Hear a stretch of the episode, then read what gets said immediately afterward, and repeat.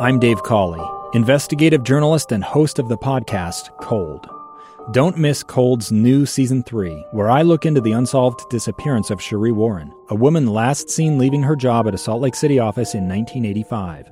Police cast suspicion on Cherie's estranged husband and boyfriend, but never made any arrests or recovered Cherie's remains. Find Cold Season 3, The Search for Cherie, anywhere you get your podcasts. Welcome back to Live Mic. I am Lee Lonsberry. As yesterday was winding down after the radio program when producer Amy and I were getting ready to prepare for today's show, starting to make the phone calls and doing the research and uh, debating the topics that would populate today's episode of Live Mic. Some news came through, and it was that uh, a member of the House of Representatives, uh, a Republican Representative Paul Mitchell, no, not the hair guy, uh, this is a guy in Congress, Paul Mitchell of Michigan he announced that he would be leaving the Republican Party. Now, as soon as I heard that, I thought, "Oh my gosh, that uh, w- what does that mean for like the next Congress? What does that mean for the makeup? What does that mean for the relationships that have been formed?" And I, you know, quickly after uh, you know being reminded of exactly who Paul Mitchell was, there are a lot of members of Congress. Okay, I'll admit that even when I was working there, I would walk up and down the halls and I would see individuals wearing the congressional pin uh, that I'd never even seen or recognized or interacted with before. A lot of members of Congress. It's easy to it's easy to get uh, swept up and uh, not make it into the the headlines. And I think Paul Mitchell here is one of those examples. Uh, kind of, uh, I don't want to call him a bench player, but you know, someone who's not making headlines as frequently as say uh, Alexandria Ocasio Cortez or you know some of the other more outspoken members, regardless of party.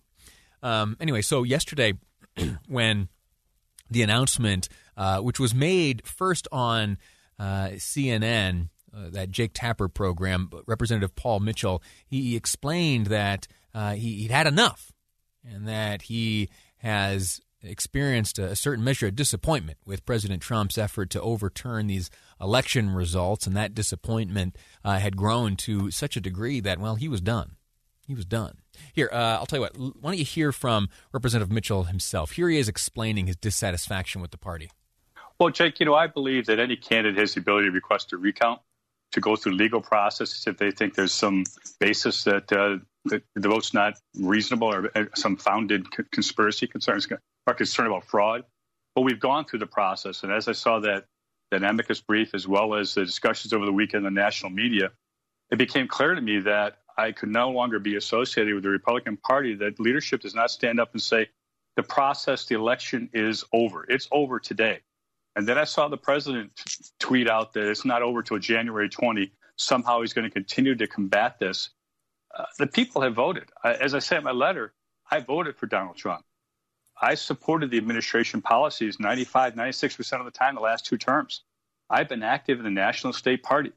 But this party has to stand up for democracy first, for our Constitution first, and not political considerations, not protect a candidate, not simply for raw political power. And that's what I feel is going on, and I've had enough. That letter referenced there by Representative Paul Mitchell, uh, formerly a Republican, now having withdrawn his uh, affiliation with that party, identifies as an independent. That letter he referred to, dated yesterday, was sent uh, to Miss uh, Ronna McDaniel, who is the chair of the Republican National Committee. Uh, interestingly, uh, Miss McDaniel is uh, Senator Mitt Romney's niece, her maiden name being Romney. Interesting. And uh, the other recipient of the letter, again, dated yesterday, drafted by Representative Paul Mitchell, where he announced his disassociation with the Republican Party, uh, also addressed to Kevin McCarthy, the Republican leader in the House of Representatives. It, it talks about uh, and elaborates much of what you heard him just say, but the, uh, the real substantive paragraph reads As a result, I am writing to advise you both that I am withdrawing from my engagement and association with the Republican Party as both the Nash at both the national and state level. I will support, contribute to, and fundraise for individual candidates who reflect the principles I hold hold dear. Further, uh, by copy of this letter, I'm also advising Ms. Laura Cox, chair of the Michigan GOP, of this decision. I'm also requesting. Now, listen to this. I'm also requesting that the clerk of the U.S. House of Representatives change my party affiliation to independent for the remainder of my term in office. While admittedly symbolic, we all know that symbols matter. Okay, so th- there is something uh, buried in that last sentence that really leads me to, you know, really question the motives here. To really, really question the motives here.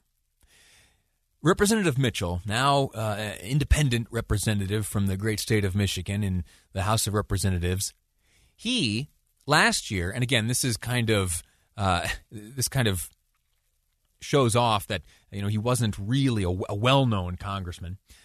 He turns out last year announced that he would not be seeking reelection this year, and in fact did not compete to be reelected uh, as one of Michigan's House members. And so, in just a few short weeks' time, uh, he'll be ancient history when it comes to uh, the House of Representatives.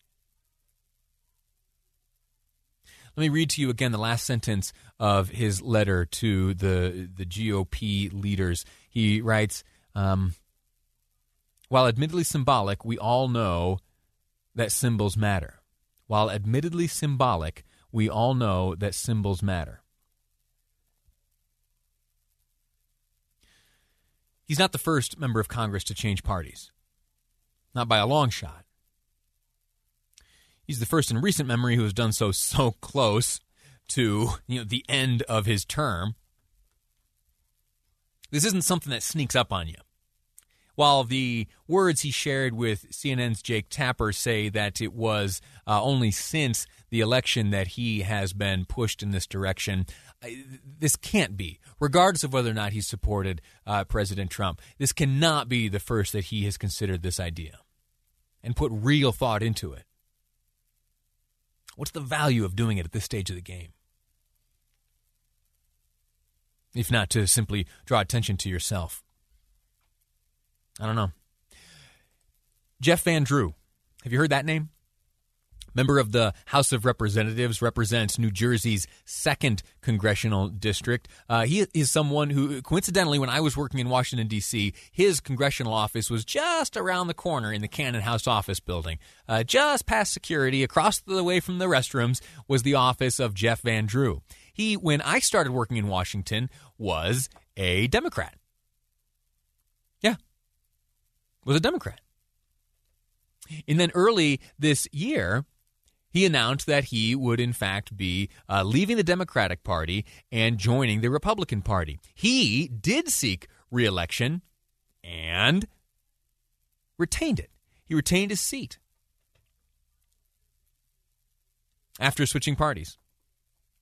To me, that took guts and to me, that sends a strong statement that your principles are of such a, uh, uh, you know, a, a, level and such a magnitude that they do, in fact, uh, drive your behavior. And as Jeff Van Drew did this with everything to lose, everything to lose, right? He was elected to represent New Jersey's second congressional district as a Democrat. He said to those uh, who supported him, Listen, my values have changed. I'm switching parties. He then goes on to ask them again to send him to Congress, and they did so. Now, uh, the news we learned yesterday Paul Mitchell, a Republican for his congressional career, on the last days of his life in Congress, he says, eh, I'm out of here. I don't get it. I don't get it.